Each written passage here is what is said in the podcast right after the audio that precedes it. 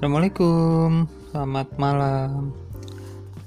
Eh, ini sudah berapa hari ya kita nggak ngobrol-ngobrol.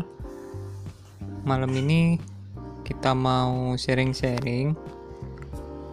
Tadi siang sempat ikut sesi kuliah online yang bahas tentang cara ngatur keuangan usaha sama nyiapin keuangan usaha ketika kita lagi kena imbas pandemi coronavirus ini. Halo, ada aku juga di sini. Ya, jadi gini teman-teman, kita mau bagi-bagi ilmu aja ya. Mungkin ada yang sudah tahu, kalau ada yang sudah tahu ya syukur. Tapi mungkin ada teman yang belum tahu, ya siapa tahu ini bermanfaat. Nah, jadi gini teman-teman tadi saya sempat dapat materi bahwa kalau di kondisi kayak gini ini kan banyak banget lah yang terdampak dan akhirnya bingung. Eh, gimana ya ngatur duit yang ada dan sebagainya. Terus usahaku ini gimana ya? Tetap jalan apa harus di pause dulu atau gimana strateginya? Nah jadi tadi si narasumber ngasih beberapa info lah. Intinya yang pertama kita harus strict kita harus tetap uh, memisahkan keuangan pribadi sama keuangan usaha. Itu wajib hukumnya karena kita juga harus mikirin kebutuhan pribadi kita kan. Jangan sampai kebutuhan pribadi kita itu malah ngurus duit usaha kita yang tentunya duit usaha itu kan juga ada beban. Atau maksudnya revenue omset dari usaha itu kan ada beban operasional juga termasuk dalamnya gaji karyawan. Nah jadi biar nggak amburadul cara paling sederhana ya jelas misah rekening. Jadi punya minimal punya dua rekening yang berbeda rekening pribadi sama rekening usaha. Gitu yang yang paling gampang. Hmm. terus ini mulai nyambung ke kondisi sekarang nih. Di kondisi sekarang seperti yang teman-teman tahu kan banyak uh, tempat usaha ya atau kantor-kantor yang dipaksa bukan dipaksa sih ya mau nggak mau harus ngikutin aturan PSBB akhirnya Tutup. tutup. Ini tadi tidak baru- operasional. Baru dengar satu ada outlet favorit di Surabaya itu loh Wokku Wokku grupnya Wok Group grupnya Wok itu. Dia padahal baru buka mungkin dua atau tiga bulan yang lalu kali ya. Tutup pemirsa. Hmm, yang yang baru banget ini tahu tahu IKEA kan ya? IKEA IKEA. yang di Alam Sutra. Ya itu kan ya entah mungkin juga pengelolanya yang kurang ini ya kurang tanggap ya. Jadi ternyata dia nggak nggak ada tutup tutupnya nggak ada iya dia masih buka. Terus rame pula kemarin tuh. Tapi kan mungkin teman-teman yang lihat berita kemarin malam atau tadi pagi pasti lihat deh di TV tapi kan dia sama aja kayak Ace Ace Nah. juga masih buka loh. masalahnya IKEA rame bu. Masa sih rame nggak kayak es. Kalau es kan lengang santai ya. Ace lain mungkin nggak ada enggak, penumpukan. mungkin Ace di, di pub di cabang lain rame juga kali nggak kayak Ace di tempat kita. Eh, selama saya ke es nggak pernah. Itu ada es yang Iya sih, rame Informa banget. ya yang rame ya. Informa juga enggak gitu Informa buka banget. sih? Hmm, kurang paham ya. Hmm. kan kita nggak pernah jalan keluar. Mm-mm. Eh, ternyata IKEA itu buka buka. dan. Rame seperti biasa. Dia nggak ada pembatasan operasional gitu. Kalau operasional mungkin ada cuma pengunjungnya itu tidak dibatasi dan tidak diberi jarak. Jadi udah kayak biasa aja. Antri masuk segala macam pengunjungnya rame. Dan eh, ada salah seorang netizen yang akhirnya nyuting kan. Dia juga pengunjung sih kayaknya dia dia dia nyuting keadaan di situ dan akhirnya nyebarlah tuh video. Hmm. akhirnya si iya jadi eh, pemerintahnya Tangerang Selatan nyuruh dia tutup. Lo anehnya pemerintah Tangsel kok nggak ada yang tahu? Kok harus nunggu ada di upload video? Kurang paham ya mungkin aneh. mungkin mereka nggak keliling juga kali ya nggak nyurvei ya beneran meskipun nggak keliling lo itu IKEA kan segede gambreng iya betul di lirik aja dia udah kelihatan kan Nah, yes intinya back to the point bahwa usaha-usaha segede apa pun contohnya IKEA tadi ya mau nggak mau tutup kan apalagi yang kecil Hmm. Nah, yang mungkin kebanyakan belum siap itu adalah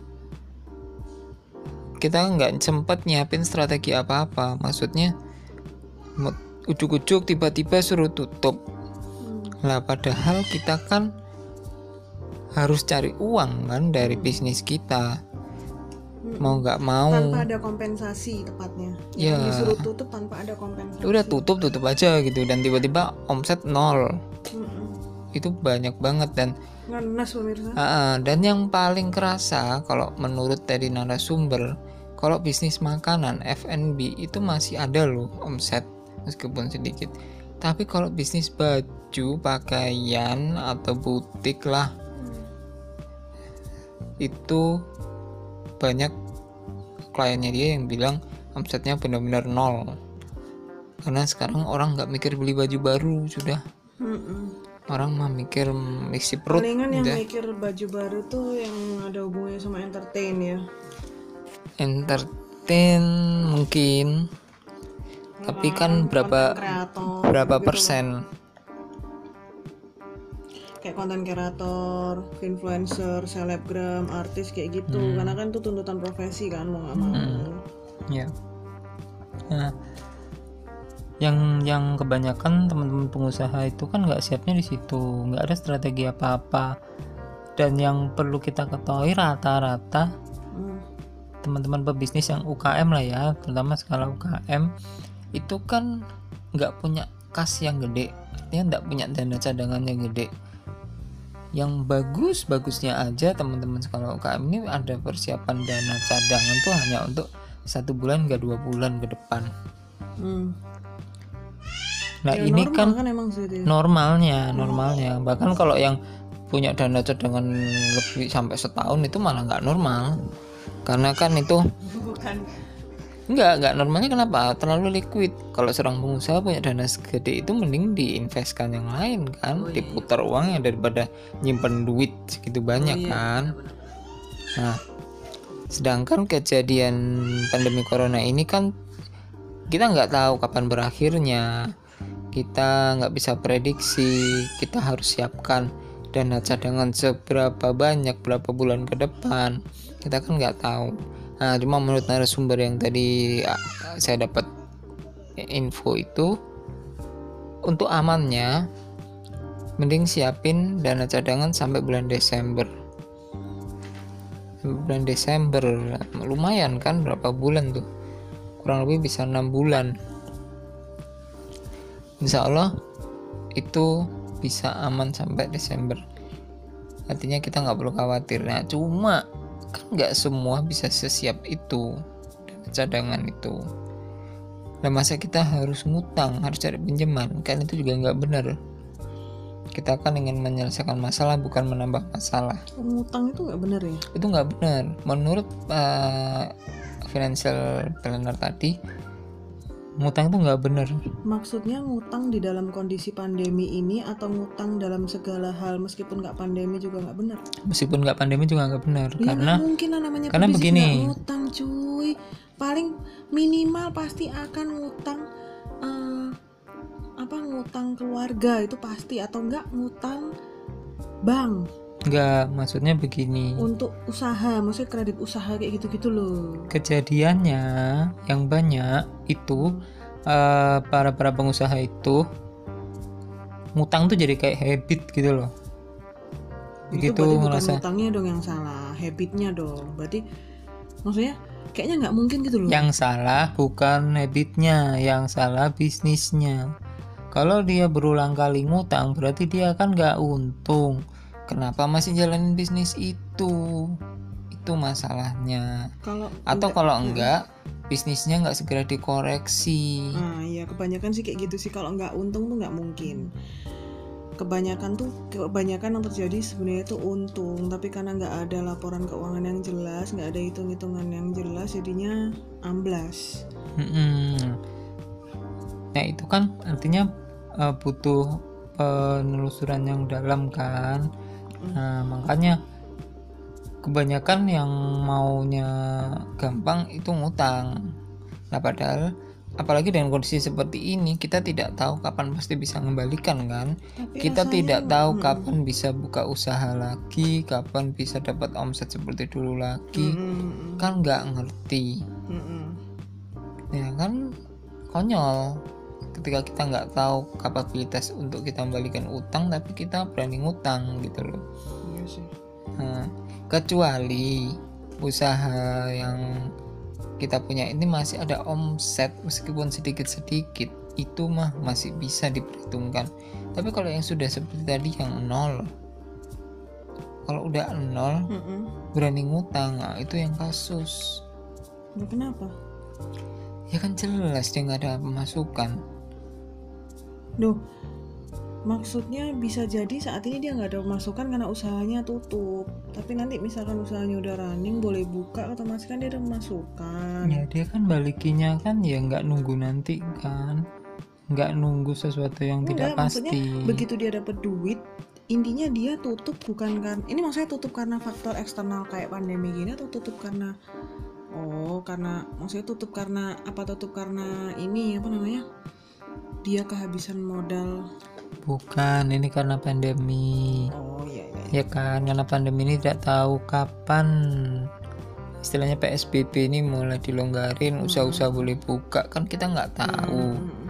artinya kan nggak punya istilahnya hitung-hitungan kasar saya bisa membalikin mulai bulan apa saya mulai dapat omset lagi bulan apa Hmm. kan nggak bisa begitu makanya sebaiknya tidak berhutang Hmm. Apalagi di kondisi seperti ini disaran, sangat disarankan tidak berhutang ke perbankan maksudnya atau finance finance finance itulah Meskipun saat ini perbankan lagi banyak ngasih keringanan.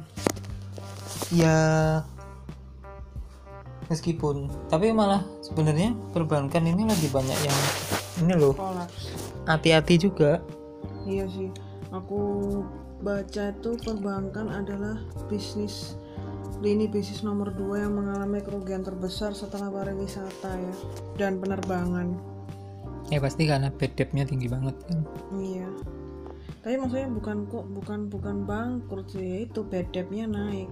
Berarti bisa jadi karena bad debt-nya naik dia anjlok. nah yang parah kan karena karena apa prestasinya jelek kan bad debt-nya naik nilai sahamnya para bank-bank Iya. ini pada anjlok itu yang bikin dia yang bikin dia down ya. Makanya dia masuk ke Hmm. nomor dua ya nggak? Mm-mm.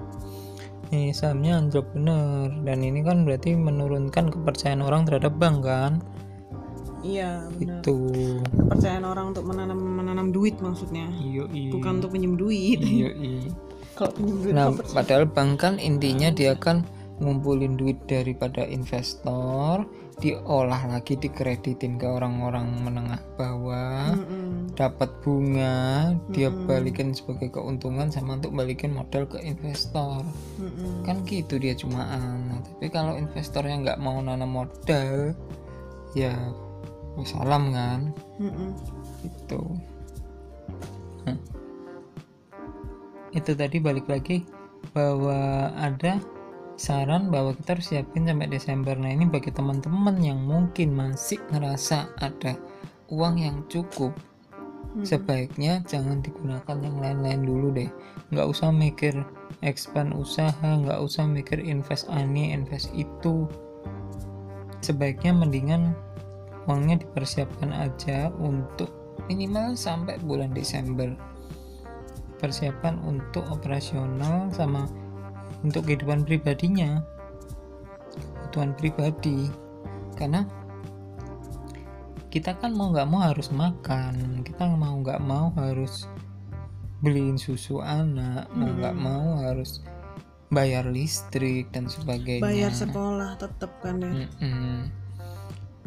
Eh, kita harus realistis bahwa memang meskipun kondisi gini tagihan tetap jalan loh bro Mm-mm, mm-mm. iya benar Gitu. makanya banyak orang di Jakarta yang mau nggak mau mudik ya karena dia udah nggak bisa nggak kuat karena udah dirumahin mungkin nggak sepenuhnya nggak digaji tapi cuma dikasih uang saku atau cuma separuh gaji akhirnya nggak kuat bayar sewa rumah sewa kontrakan terus nggak bisa eh, apa namanya beli-beli kayak makanan apa kayak gimana nggak bisa belanja sendiri. Akhirnya mereka lebih milih mudik pulang kampung mungkin tinggal di rumah orang tua atau tinggal di rumah keluarga di kampung halamannya di desa. Lumayan kan kan makan bisa patungan ya kan? Nggak perlu bayar sewa. Palingan uangnya cuma difokusin buat bayar sekolah anak aja. Mm-mm. ya kan lagi lagi gini mestinya juga biaya SPP mestinya juga dikurangin ya harusnya tapi ya sudah lah itu kebijakan nah mungkin itu. masing-masing itu sekolah. ntar deh aku pengen bahas Mm-mm, deh di nah. tema sendiri. Kadang kita masuk nih dari dari apa yang kita dapat tadi eh, kita jadi berpikir kan kebetulan kita kan juga punya unit usaha. Kita bergerak di eh, dua bidang lah yang besar lah ya. Yang pertama kita ada di jasa di jasa di pelayanan kesehatan. Yang kedua kita ada di bisnis makanan. Nah yang makanan ini memang masih merintis. Dan pas merintis-merintisnya datanglah badai Hmm. goncangan seperti ini. Tadinya kita udah mau launching buka outlet baru. Hmm, tapi ya bagaimana semua tertunda udah siap-siap tapi nggak jadi jualan. Hmm, hmm. kita udah ngeluarin duit tapi ya sudah. Udah sewa segala macam malah ya. Iya. Sedih pemirsa. Jadi sedih. duit yang kemarin belum ada yang balik tapi ya sudah. Disyukuri aja. Nah sekarang kita bicara tentang unit usaha. Jadi ini eh, mungkin ada teman yang sama ya kondisinya. Di bulan Mei tahun 2020 saya tadi sempat membagi-bagi tiga garis besar apa yang harus saya penuhi apa yang harus kita penuhi di bulan Mei. Yang jelas yang pertama adalah kebutuhan pribadi. Yang kedua adalah kebutuhan usaha kami yang jasa layanan kesehatan yang di dalamnya sudah banyak karyawan yang lama ikut kita dan tentunya ada komponen THR di dalam. Kemudian yang usaha kuliner. kuliner food and beverage itu masih simple. Kita belum punya organisasi yang besar jadi nggak terlalu besar kebutuhannya. Nah kita jabar satu-satu aja kali ya. Hmm. dari kebutuhan yang pribadi ini meliputi ya seperti eh, kayak kita sekarang kebetulan eh, tinggal di suatu tempat yang harus kontrak atau sewa. Hmm. kemudian ada kebutuhan belanja makanan belanja rutin harian beli sayur dan sebagainya. Kemudian kita ada kebutuhan untuk belanja yang kebutuhan pelengkap ya seperti beli sabun beli uh, pasta gigi dan lain-lain. Kemudian kita ada keperluan beli susu buat anak-anak beli diaper buat bayi kemudian kita ada bayar sekolah Mm-mm. kita ada bayar les bayar Mm-mm. cicilan-cicilan kemudian kita jangan lupa kita ada kewajiban zakat bulan ini Oh sama iya. pasti infak Iya. terus yang jelas kita juga masih harus bayar iuran lingkungan sama bayar air nah ini kurang lebih aja kita spend uang sekitar 9-10 juta untuk kebutuhan ini di bulan Mei. Kemudian di lini usaha kita yang jasa pelayanan kesehatan berhubung nih karyawannya udah pada dapat THR jadi komponennya ada THR ada gaji di bulan Mei yang akan jatuh tempo di tanggal 1 Juni kalau THR akan kita berikan mungkin di minggu-minggu depan insya Allah. Terus ada bayar listrik air of course. Bayar internet. Bayar iuran lingkungan. Terus infak juga. Nah ini komponen dasar aja ini. Belum ada yang lain-lainnya yang yang kecil-kecilnya. Itu kita harus persiapkan 30 jutaan.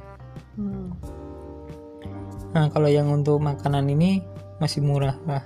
Eh, secara garis besar yang kita butuhkan adalah modal, modal untuk masaknya, sama eh, untuk biaya promosi. Jadi budget promosi. Saya setting memang nggak mahal-mahal karena kondisi memang kayak gini, dia juga omsetnya bener-bener sedikit sekali. jadi ini saya spend antara 600 ribuan aja cukup insya Allah gitu nah total jenderal sudah saya total ditambah plus 30% tuh saya anggap sebagai modal tadi di bisnis jasa tadi. Hmm. itu berarti total kita harus persiapkan sekitar 52 jutaan Udah di bulan THR. Mei. Sudah sama THR ini dengan konsekuensi THR full ya. Ini THR full. Artinya kita tidak ada THR dicicil atau dikurangi dan sebagainya. Ini asumsinya begitu. Nah. Allah apa terus gimana jadi? Kita dapetin duitnya kan udah hitungan hari nih kita mau THR ya. Ya makanya ini kan ada ada hal-hal yang harus kita pikirkan. Dari mana kita mau dapetin duitnya? Tapi ini pasti off the record ya. Kita nggak akan sajikan di sini. Cuma yang akhirnya jadi poin kita bahwa uh, untuk kebutuhan usaha kita kita harus menyisikan uang sekian tadi kan.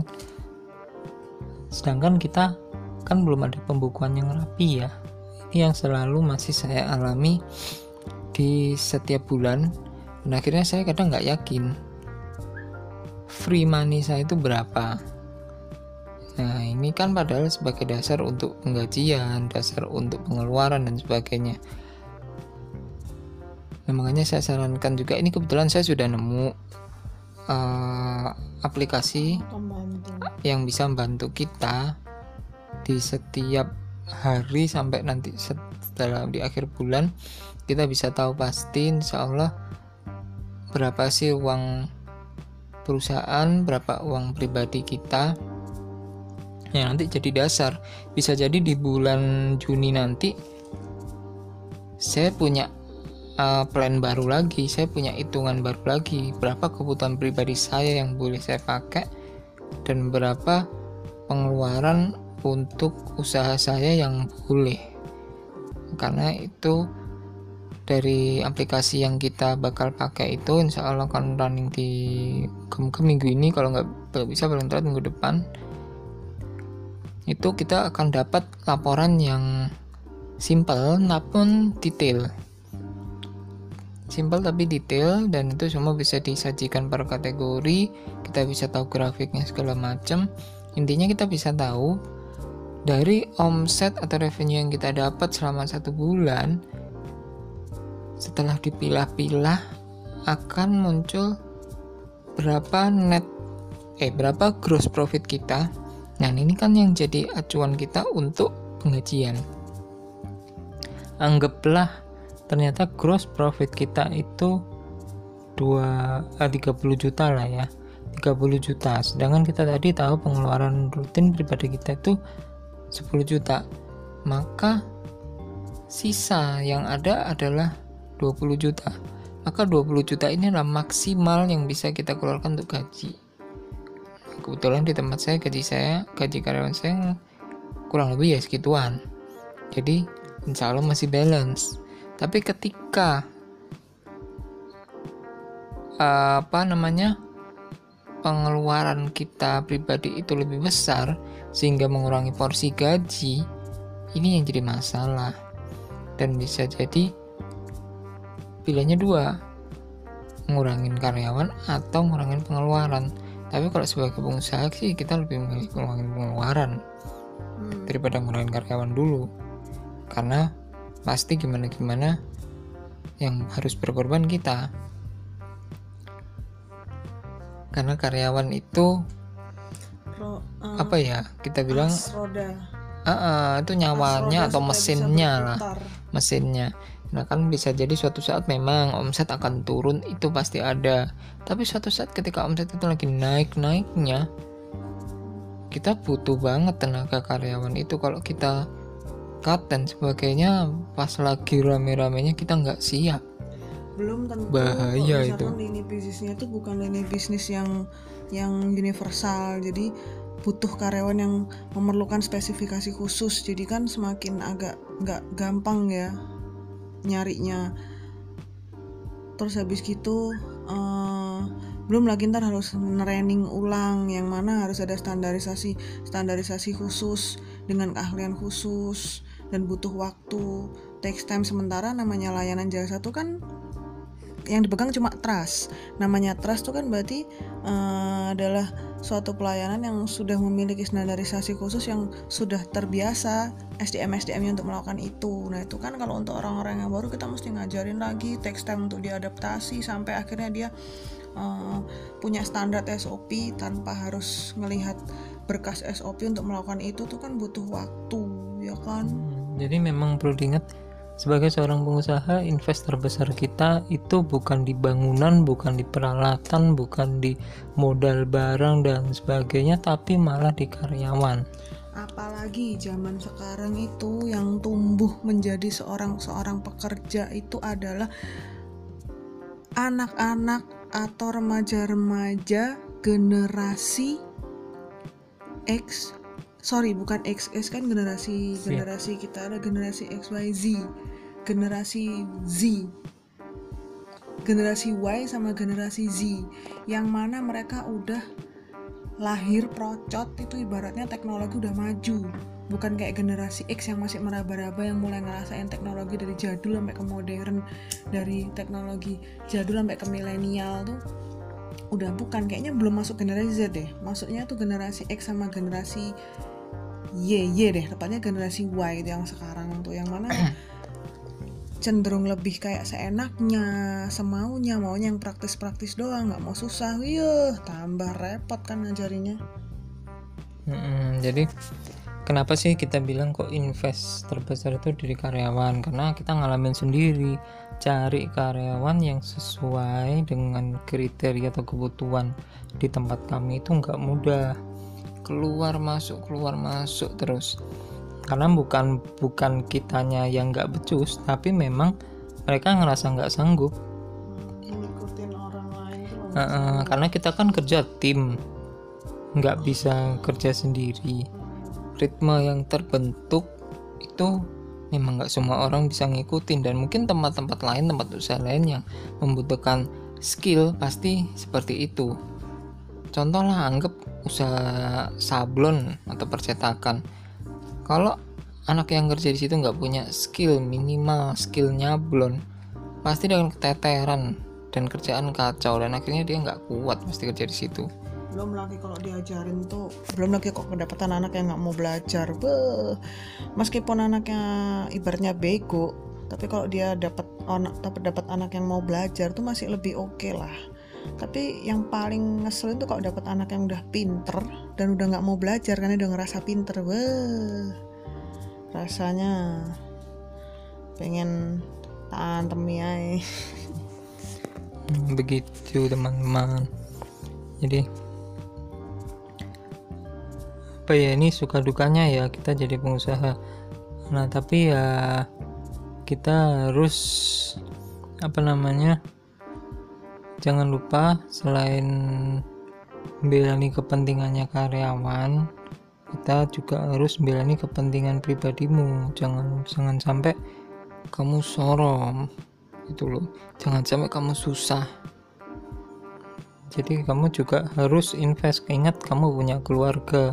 Setidaknya berikan kehidupan yang layak yang nggak nyeglek yang nggak parah-parah banget meskipun kondisi seperti ini yang biasanya anakmu bisa minum susu ya usahakan tetap bisa minum susu. Yang biasanya bisa beli buah ya bisa beli buah. Jangan dipaksa langsung berubah nggak bisa begitu. Kita ya sebagai orang tua sebagai pengusaha yang harus bergerak gitu loh dan jangan lupa banyak berdoa sama rajin-rajin ini aja rajin sedekah rajin berbagi. Berbagi nggak harus uang ya. Mohon diingat berbagi ilmu juga sebagai sedekah. Berbagi senyum aja itu sudah sedekah. Berbagi waktu sedekah nggak? Berbagi waktu itu apa maksudnya? Ya maksudnya meluangkan waktu untuk ngurusin anak. Hmm, kalau itu kewajiban gayanya ya jadi jadi gini uh, timbal balik pasti ada lah. Ketika kita bisa ngasih lebih mendingan kita kasih. Tapi ketika suatu saat kita kan nggak tahu ternyata kita yang butuh pasti ada channelnya lah. Kalau memang kita benar-benar butuh pasti ada channelnya. Akhirnya balik lagi ke kita Insya Allah itu udah udah kayak hukum malam udah kodarullah seperti itu. Jadi untuk teman-teman jangan patah semangat.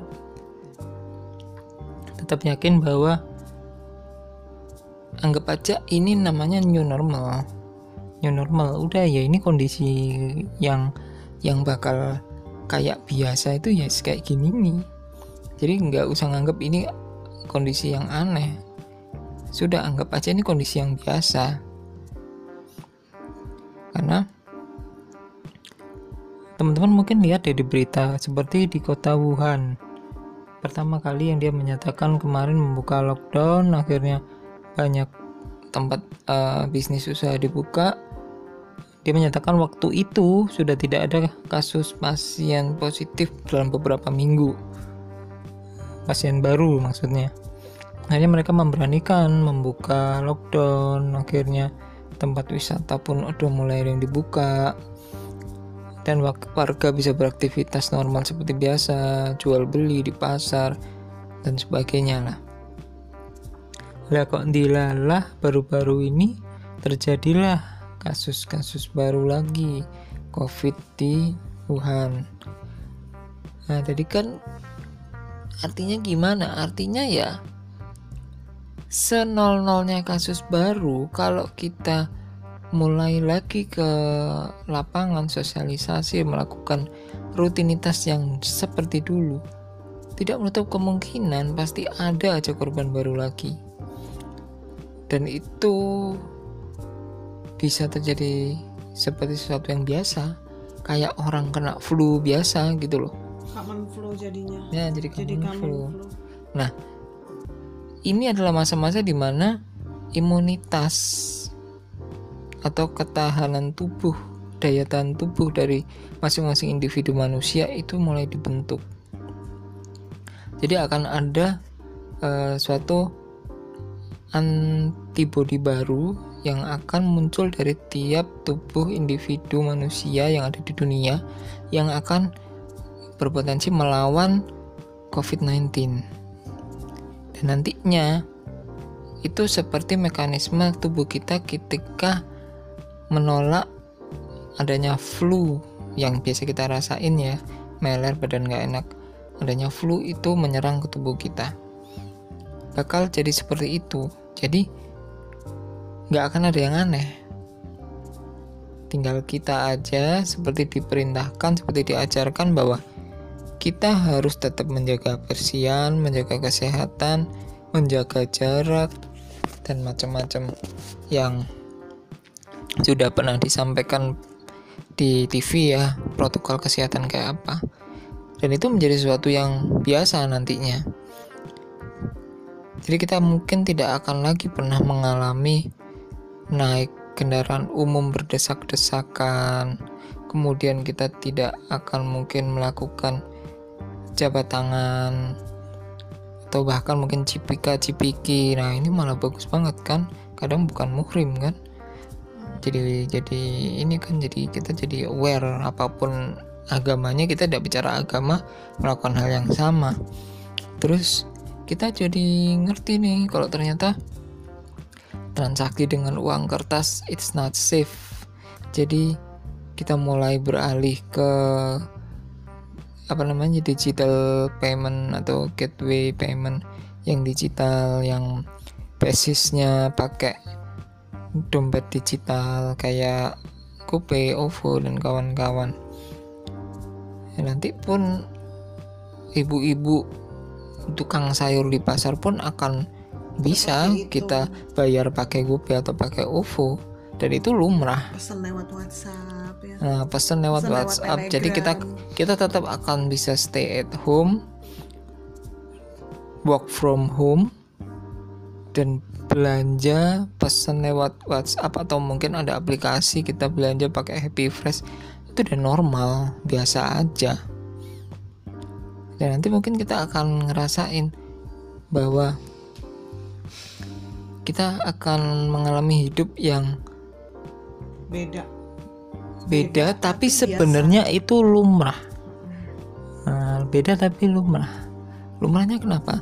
Coba deh eh, kita throwback ke zaman zaman dulu. Zaman mungkin kakek nenek kita ya. Kakek nenek kita ketika hidup di desa dulu. Hmm. kenapa dulu kakek nenek nggak ada telegram nggak ada WhatsApp cuy? No maksud saya adalah mereka melakukan semuanya itu dari rumah loh. They do everything from home. Peternak oh iya di rumah. Punya kela- punya ada lahan kosong di belakang ditanemin pohon. Panen lah dari situ. Belakang rumah ada kebun. Bisa hidup dari situ. Work from home dong. Ya Sekolah kan? enggak deh. Sekolah enggak karena memang tapi jangan salah zaman dulu mundur lagi iya sekolah itu sekolah di rumah Iya, loh iya, iya, yang benar, ngajari benar. orang tua nggak ada loh sekolah tempat umum yang bisa sekolah di sekolah kayak zaman sekarang itu dulu hanya anak-anaknya Belanda, anak Belanda anaknya menir, tuan muda, noni Belanda itu bisa sekolah gitu. Anak-anak pribumi nggak ada yang bisa ke sekolah. Belajarnya di rumah, ngaji sama ustadz, belajar sama ibunya, sama bapaknya. Dan banyak juga hal-hal yang akhirnya membawa kita ke zaman di mana hidup itu tidak terlalu begitu sakar PDW gitu loh. Semua punya aturan. Nah ini mungkin manusia diingatkan juga akhirnya juga apa polusi berkurang karena tidak ada harus hmm, sorry ya. Maklum. Kenyang pak. Kayak habis ngopi. Jadi nggak ada arus arus eh, moving orang dari rumah menuju kantor dan sebaliknya setiap hari karena bisa banyak yang bisa work from home. Mungkin sedikit yang masih harus turun ke jalan tapi tidak sebanyak biasanya. Akhirnya polusi berkurang penggunaan kendaraan pribadi pun berkurang akhirnya kita bisa menikmati udara yang lebih baik. Dan juga secara fisik mungkin kita tidak terlalu capek harus setiap hari mondar mandir itu yang banyak hikmahnya. Akhirnya akhirnya orang punya waktu yang lebih baik untuk memikirkan kualitas hidup yang lebih baik. Gitu. Usaha-usaha lini bisnis usaha juga akan banyak beradaptasi mulai yang menjalankan online semua bisa dilakukan dengan online dan akhirnya mungkin mereka tidak akan punya outlet cabang banyak di mana-mana mereka hanya pakai satu outlet saja untuk me satu outlet offline untuk melayani semua penjualan online mereka. Invest mereka bukan lagi di fisik bangunan tapi investnya adalah di teknologi. Jadi masa depannya bakal seperti itu. Kita investnya mungkin di gadget, kita investnya di jaringan internet yang kenceng, kita investnya di eh, apa namanya karyawan atau staff kita yang alay yang bisa membantu kita untuk promosi secara online dan kita nggak akan butuh lagi jumlah karyawan yang berlebihan.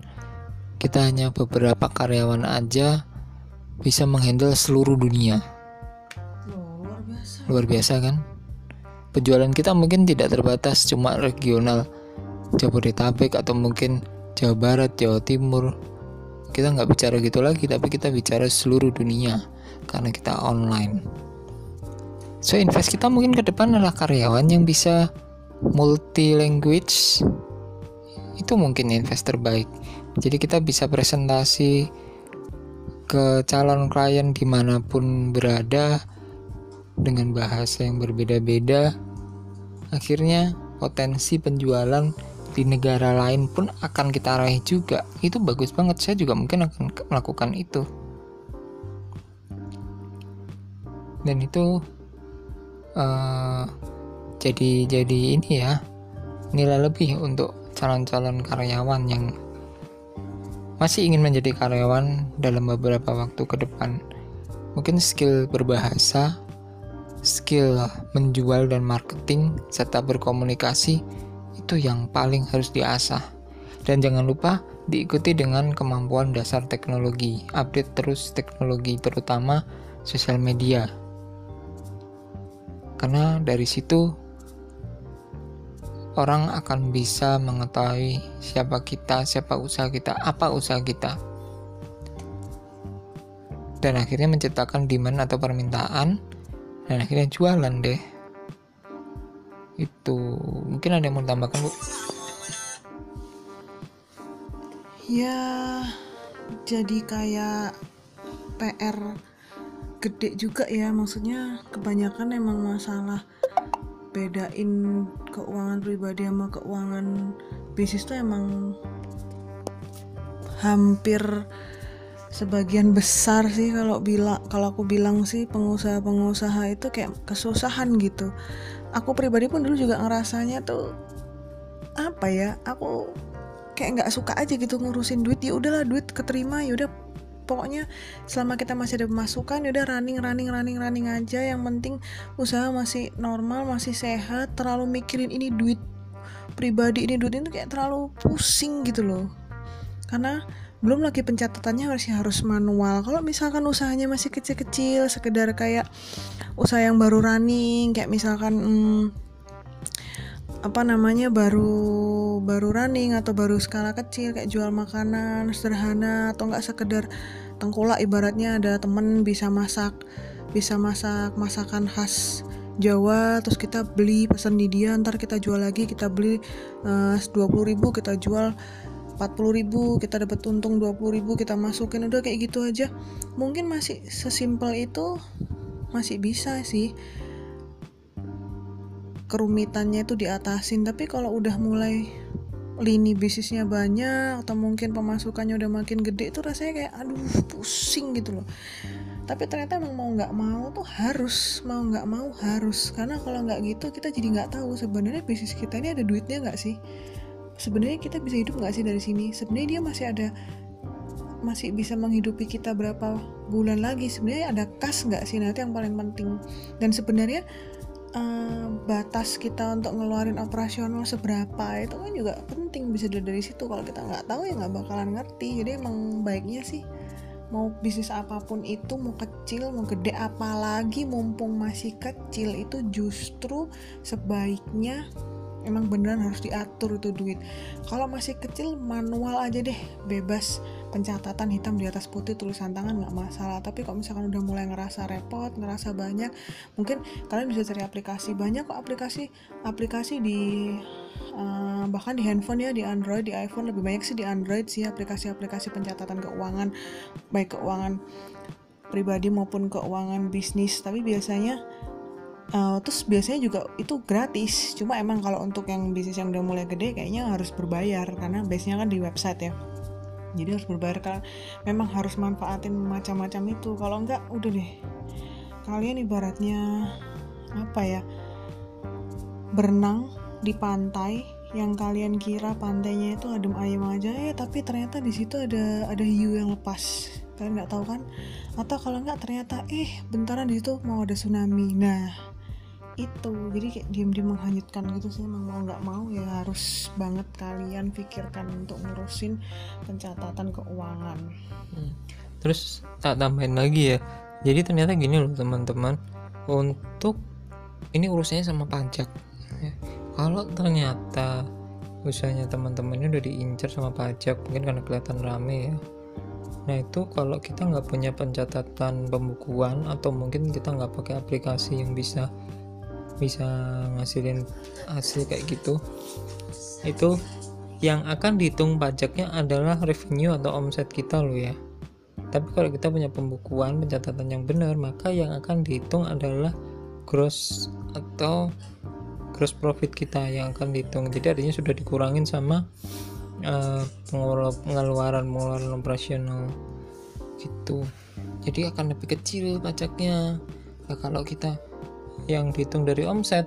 Kalau pajaknya besar bos. Gitu loh. Oke. Mungkin ini aja yang mau tak sharing ke teman-teman. Mungkin kalau ada salah-salah kata atau mungkin salah penyampaian saya mohon maaf.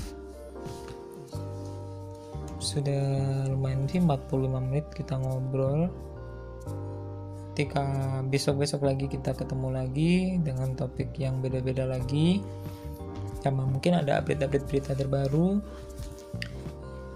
Semoga kalian enjoy menikmati podcast malam ini. Enjoy dong. Ya, uh, mungkin ini jadi teman sebelum tidur. Ini mungkin untuk tadi yang nggak bisa tidur dengerin suara saya bisa ngantuk lumayan kan? Mungkin nggak bisa tidur pak. Nah, mungkin nggak bisa tidur ya alhamdulillah. Berarti berarti kalian masih mikir. Tapi kalau tinggal tidur berarti ya walau alam oke. Okay. Nah, kalau udah tidur berarti dia ngerasa udah adem. Udah adem ya mungkin insya Allah udah sudah beres tuh. Udah nemu solusinya. Amin. Oke, terima kasih buat teman-teman yang udah dengerin dan nyempetin waktunya. Tetap semangat, sukses selalu, dan salam sehat selalu. Ingat investasi kesehatan untuk kondisi sekarang sangat penting. Anda adalah pemilik bisnis. Kalau anda sakit maka bisnis, anda ikut sakit pula. Jadi good night and have a nice holiday every day. Amin. Assalamualaikum warahmatullahi wabarakatuh. Bye bye assalamualaikum warahmatullahi